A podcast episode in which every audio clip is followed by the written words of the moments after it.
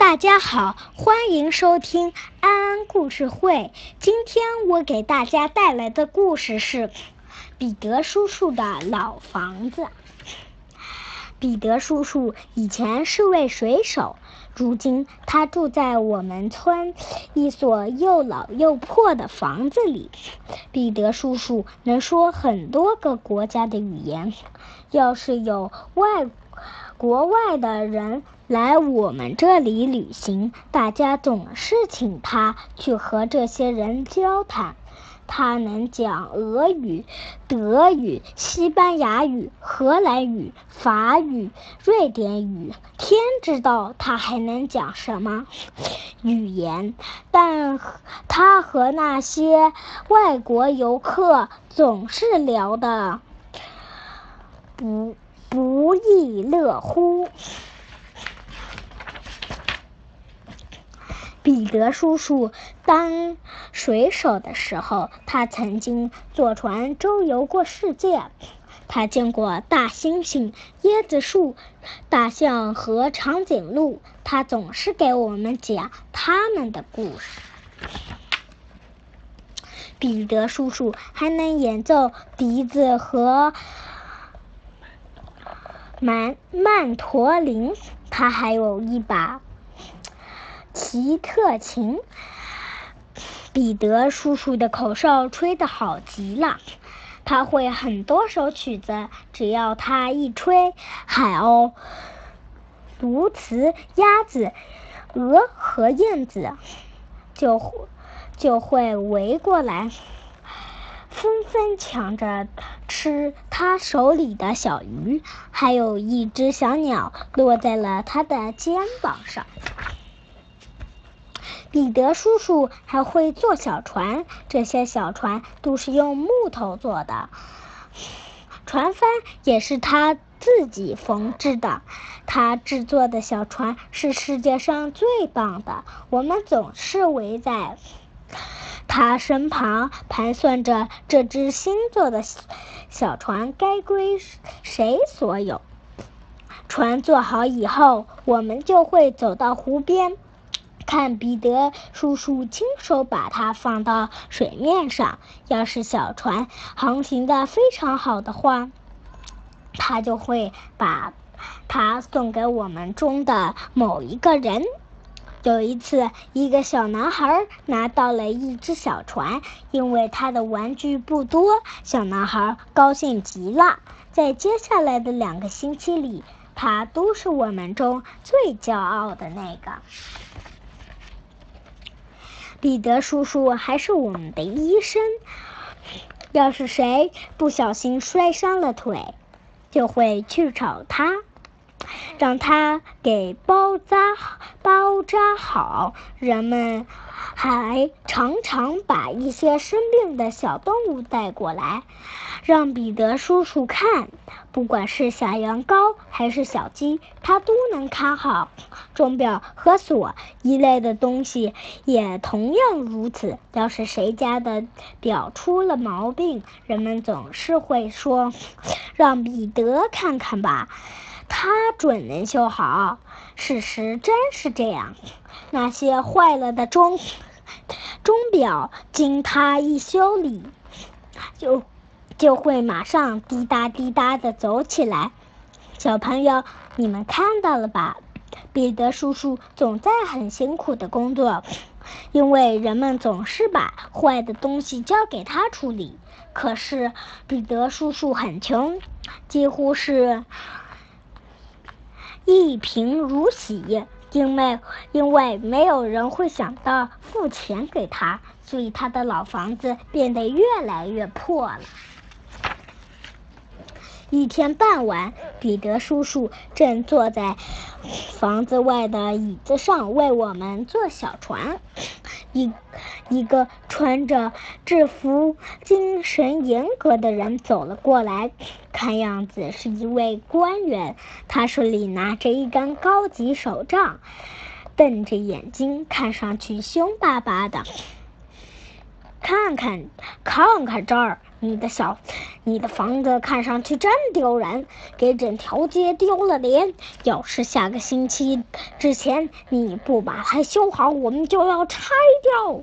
那人严厉的对彼得叔叔说：“彼得叔叔不知道如何是好，因为他没有钱买材呃装修的材料。”我们和查理，他的父亲是一位木匠；肯，他的父亲是一位泥泥瓦匠；李恩，他的父亲是一位位铁匠；罗布，他的父亲是一位油漆匠。聚在一起，努力的想办法。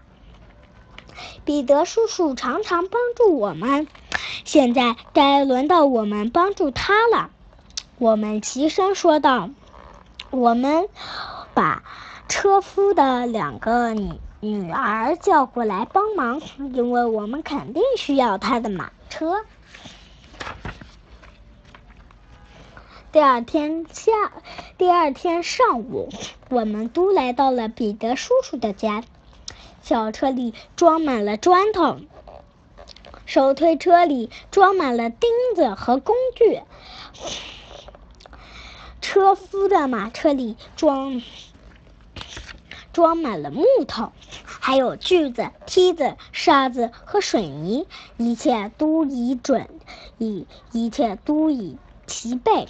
村村子里有很多人也赶过来帮忙。当然啦，彼得叔叔在建造和修理房子方面同样是位专家。他负责指挥我们干活儿。我们把房子前后的百百叶窗漆成了绿色。我们扒掉旧瓦片，重新建了一根烟囱。李恩的父亲就是那位铁匠，做了一面新的风信旗。查理的父亲。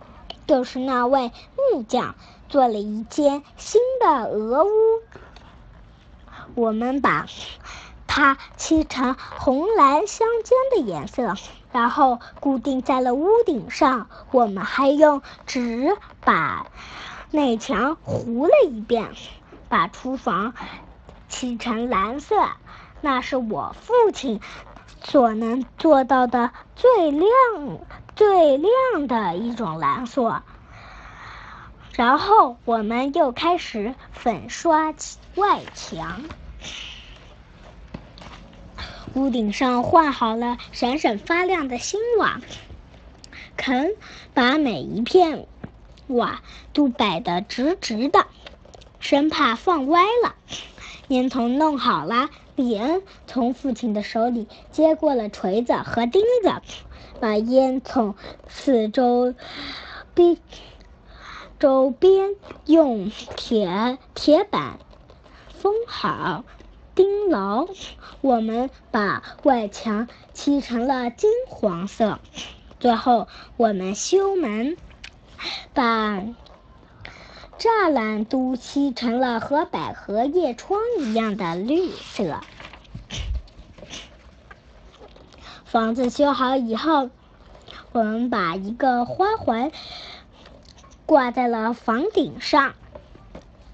接着，大伙儿一一起动手把废料清理干净。为了庆祝这件事儿，我们特意组织了一个派对。彼得叔叔拿出长笛，吹奏了一首快乐的曲子，人们全都赶过来，一个。个个吃惊不已，摆好食物和饮料，大家开始跳舞。这是我们经历过的最快乐的一次派对。